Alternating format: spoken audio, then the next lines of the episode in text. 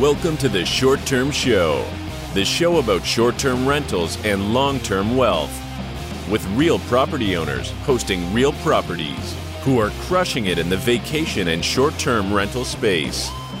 And here's your host, Avery Carl.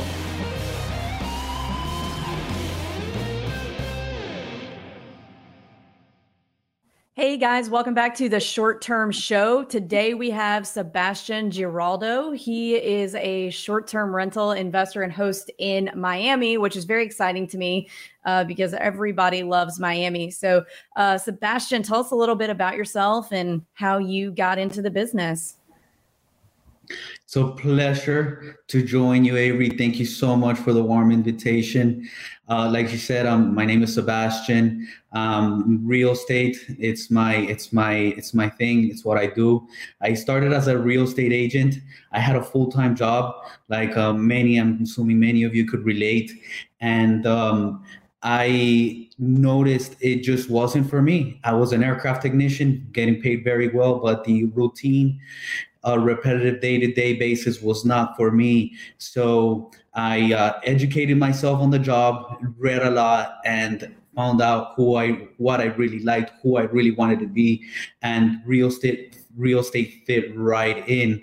Fast forward about 2 to 3 years into real estate, I noticed short-term rentals was up and coming. It was a new thing. It was exciting. It still is exciting.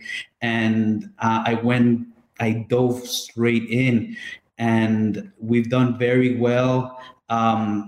One of the things that, that I loved about it is that I can help many people because it had so many gray areas and so many people had many questions about it. So we started a community called Airbnb Hosts Miami, and right now we've grown to over 1,100 members on there, and we also have a WhatsApp chat. So we host different topics, we help out a lot of people, many different hosts, we share bookings, and it's awesome to be able to give back and help other people. My strength in real estate is real estate investments, multifamily and such. So everything fit and went hand in hand. And I'm just so excited of how it's turned out after COVID and what's going on. I think we have so much room to go, and we're only getting started. That's awesome. So tell us a little bit about your strategies with short-term rentals. Do you buy them? Do you arbitrage them? Do you co-host? Do you property manage? What does that look like for you? So we have right now several managed properties that we manage. We're renovating a home in one of the main areas in Miami. It's Little Havana area, and we're excited for that home to come online. And we had several properties that we arbitraged. We would rent and co-host in Airbnb and all the other platforms. And after the COVID, our operations, our business model leaned out. We let go of the properties that weren't working out, and you know what? It worked for the better. We have the best performing properties on our portfolio, and it's a much more efficient business. So in the long term, I think this was very favorable for us. Awesome. Tell me a little bit about how COVID affected rentals in Miami. So in other episodes, we've kind of gone over how it has affected other markets that are more vacation heavy markets. But tell me a little bit about what you saw and what your experience was being an Airbnb host in Miami during that time. And I guess this time it's still going on. Yeah. Still, I think thankfully we're at the tail end of this. Right now, let's start from the beginning. During COVID, obviously it hit all of us, very unexpected, very left field, huge curveball. We took it a day at a time. We kept motivating ourselves and knowing that we, as long as we go through this and we survive, we make it through, we'll be fine. I knew from the beginning that this was going to cause a shortage in inventory in short-term rental market. So we had that in our crosshairs, and that's what really kept us going throughout the entire time. Obviously, there was not as many bookings. Everything slowed down, cancellations, the map went red. I remember the calendar went completely blank. A lot of canceled bookings. And the term commonly used in our Airbnb community was Airbnb Armageddon. And that kind of explains the whole situation. So we lost many bookings. Of course, Airbnb never gave much of the refunds. It was a hard time. What we did is that we focused in marketing around that period. We had strengthened our operations, our exposure, our website, our social media. We did this because we wanted to still show our management clients that we were there, and we were putting all our energies and efforts into more exposure and to getting more bookings and improving occupancy. So that helped us a lot, and the owner saw that extra effort, that extra mile from us. We fast forward just halfway through COVID. We decided that we had to lean down. We had to make our operations as efficient and lean as possible in order to get through it. That's exactly what we did.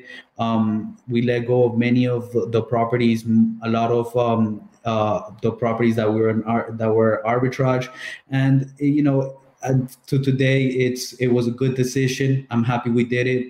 Honestly, most of the headaches went away, and the best performing, highest booking homes stayed, and our operations are much better than before, much more efficient. And now it's just gradually improved. Now it's unbelievably good. Calendars are full. We're pretty much full throughout March. We get so many requests now from guests, from friends calling me that they need a property, or relationships in real estate asking me for homes to stay, but there is not enough at the moment. Everything pretty much is the contrary. We have great bookings, great guests now. We have many people from out of state, from the north, from Colorado, from New York. We're Miami, we're South Florida, where right now it's a beautiful time in the year, and many people want to be here. Miami, I feel in general, is in the map. I don't know if you guys see it or where you are from, but many people are moving down to Miami, and it's definitely a blessing. Absolutely. I'm in the panhandle of Florida right now, and we're seeing a lot more New York and New Jersey license plates, permanent residents, actually, not just tourists. I think a lot of New Yorkers and New Jerseyans are moving to Florida right now. So tell me a little bit about what the regulations look like in Miami. So for maybe a short-term rental investor who would like to buy something there, what are some of the things that they need to look out for regulations-wise? And I love to help people in this aspect. It's I'm not sure if it is that way also in the Panhandle with you, Avery, but it's a tricky situation. It's one of those big gray areas down in South Florida. The governor and they're fighting back and forth with cities whether who has power in the law. It's still still going through that process. It right now as it stands. It boils down to the city and the regulations that the city has. So it's tricky, how many cities are there down here? You don't even know sometimes what city you're standing on unless you look at the address, and hopefully the address says the city, but it might also say Miami. It's very gray, it's very tricky. So what I advise people first, if there is an association in place, then first check with the association, because that's really what holds power if there is one. And if not, then find out what city you're in. And if the city that you're in, first confirm that, of course, there's something called a municipality map, and you'll see street by street what city the home falls on. And then you can go online and check in the city regulations, in the governing documents, more or less what city, what restrictions there is, if they allow it, and if there is an application, and what's the process like. For example, Miami Beach. Miami Beach is obviously worldwide known, and there is red areas, there is yellow areas, and then there's areas that you could do it. So I pretty much just send people the map.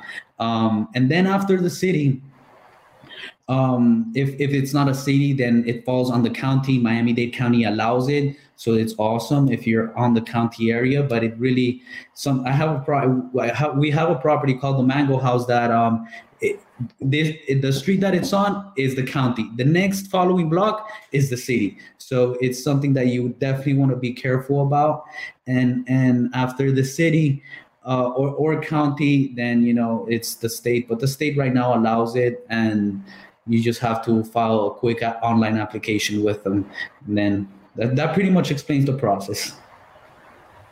Awesome. Yeah, I don't see the state of Florida changing anything on us anytime soon. And I know up here in the Panhandle, the cities like Destin, Panama City Beach, 30A are so dependent on the income from short-term rentals because there are really no hotels here, and there's really not a lot of permanent primary residents either.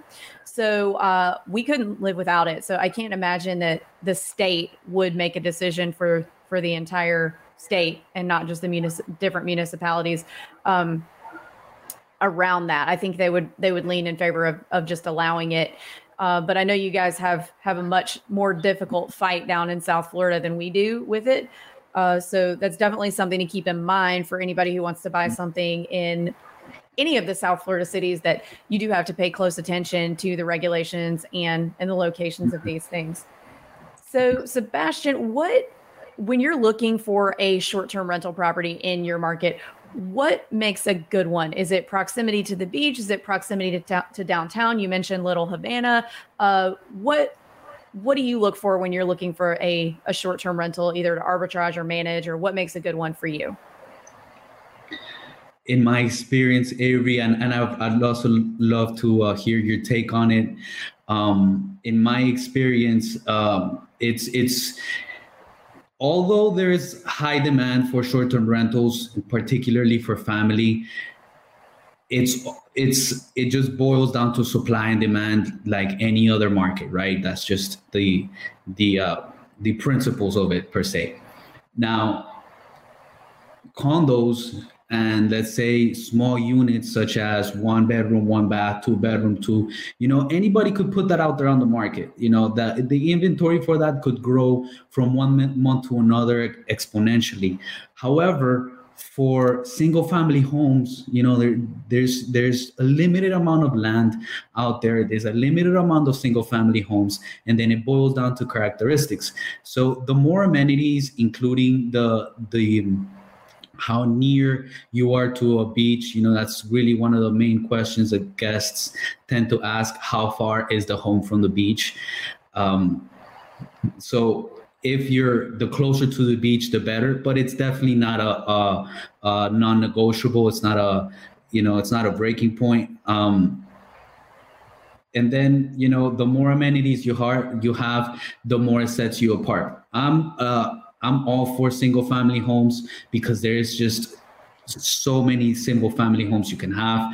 There's a limited. And then if you have a pool, if you have a tennis court, if you have, let's say, a stable, if you have, believe it or not, a pool heater is unbelievably important, even in South Florida. It's such an amenity, and there's many homes that don't have it.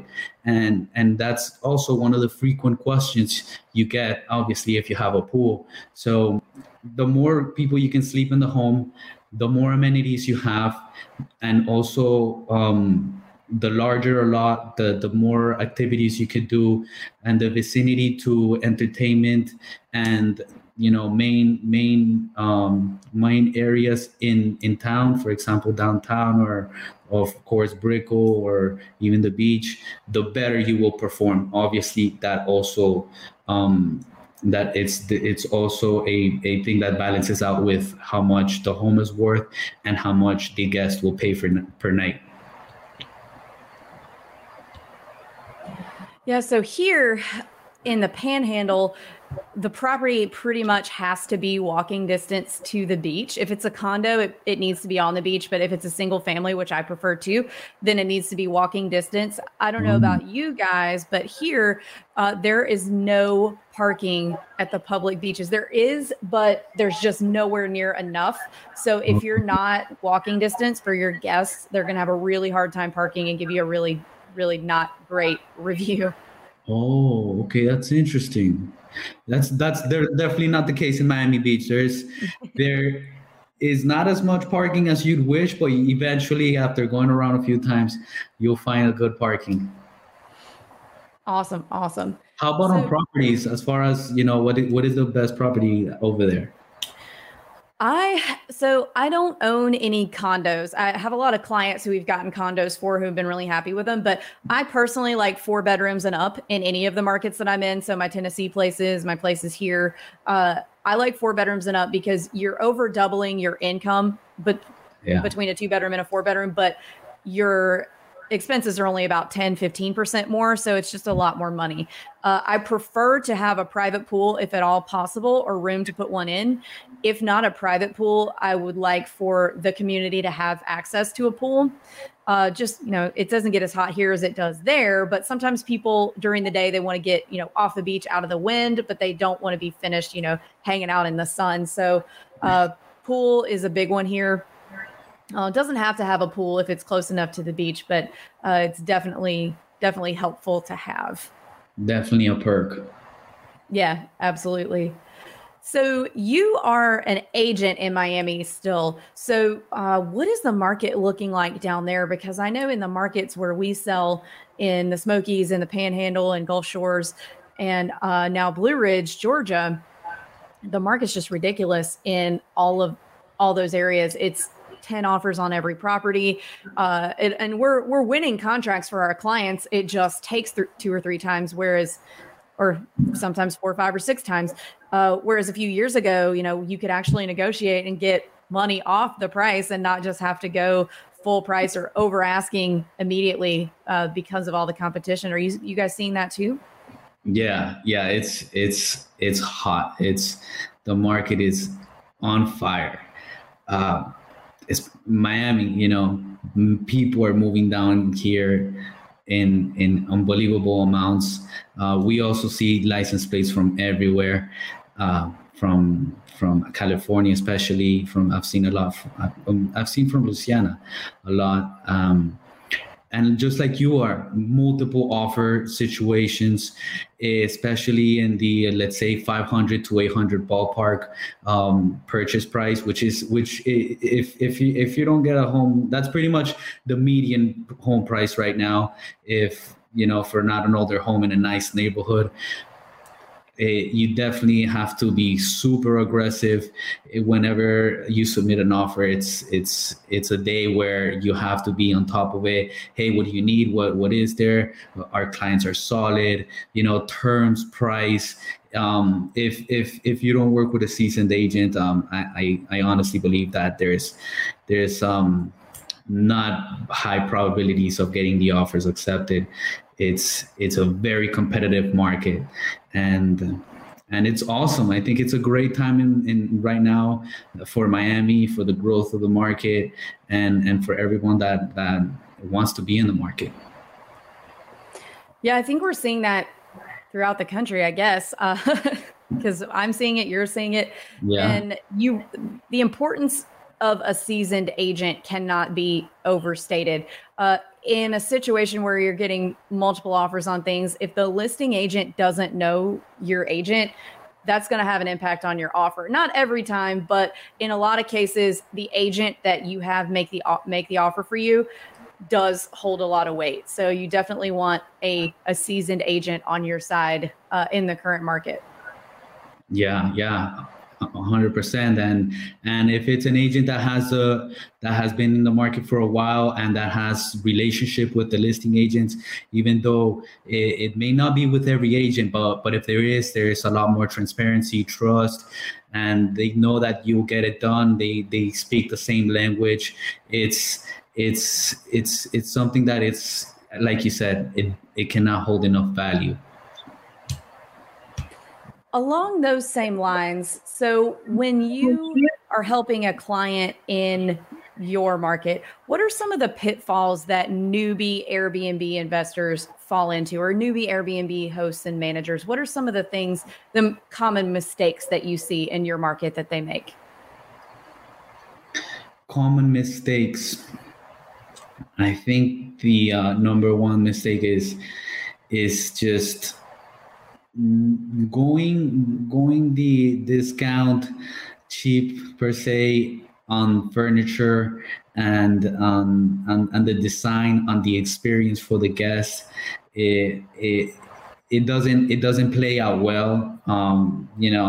You want a place where, a home where your guests will feel warm, will feel welcomed, where it feels like a good environment, and that's just that. The experience, I think, it's everything to start off.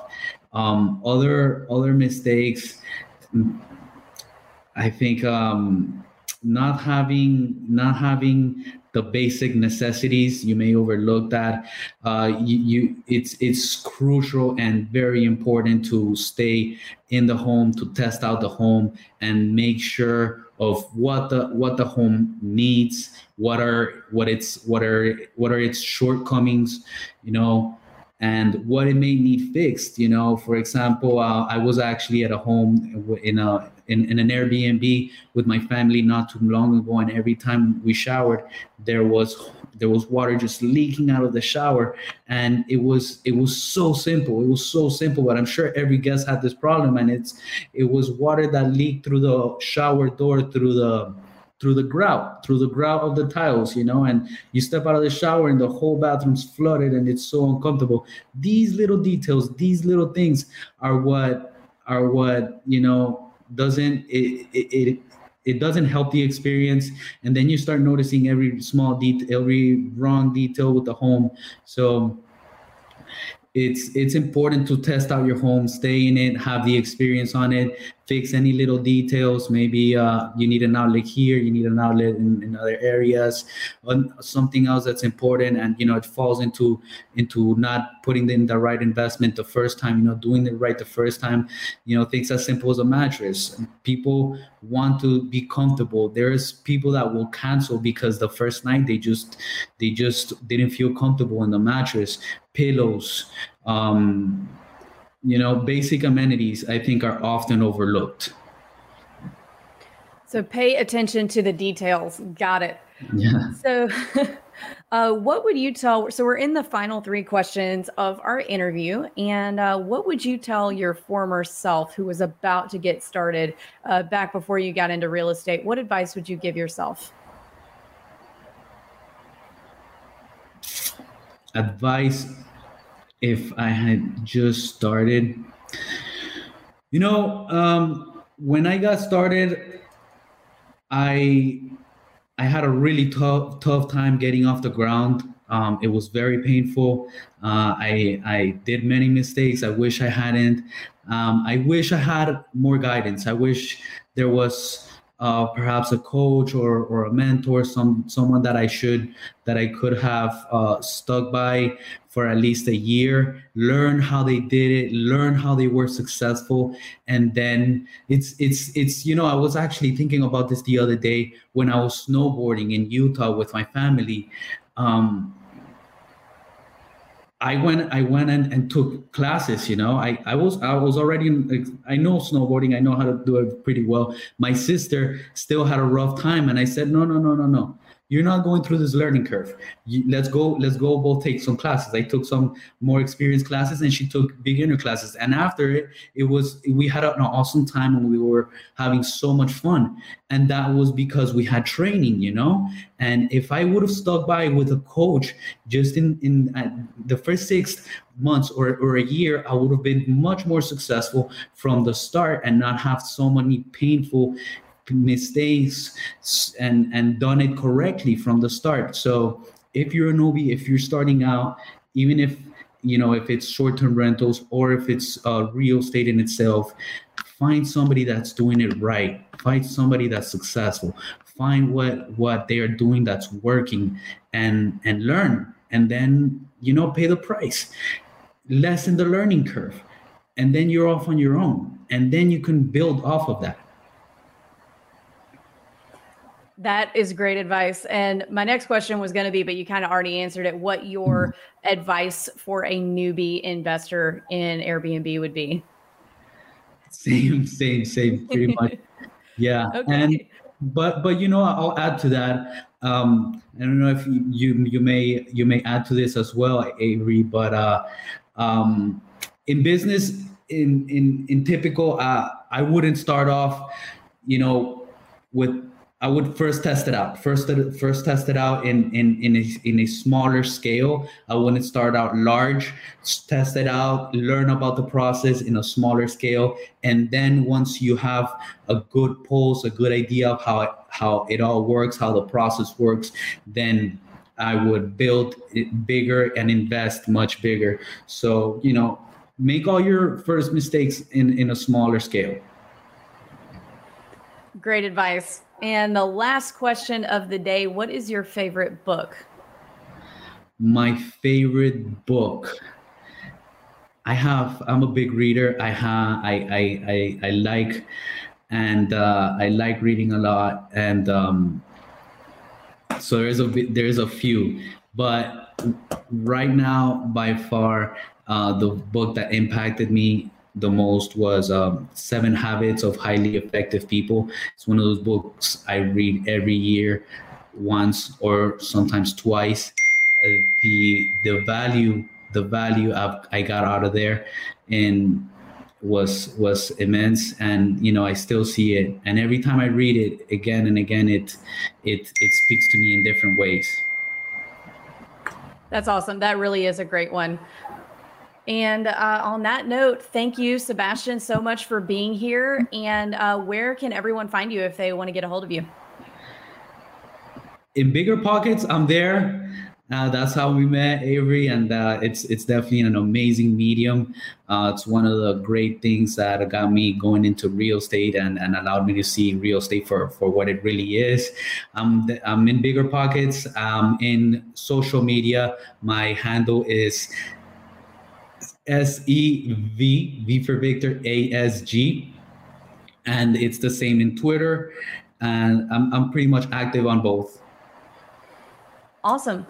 Well, thank you so much for coming on the show. And we will talk to you soon. Thank you for having me. It was a pleasure, Avery.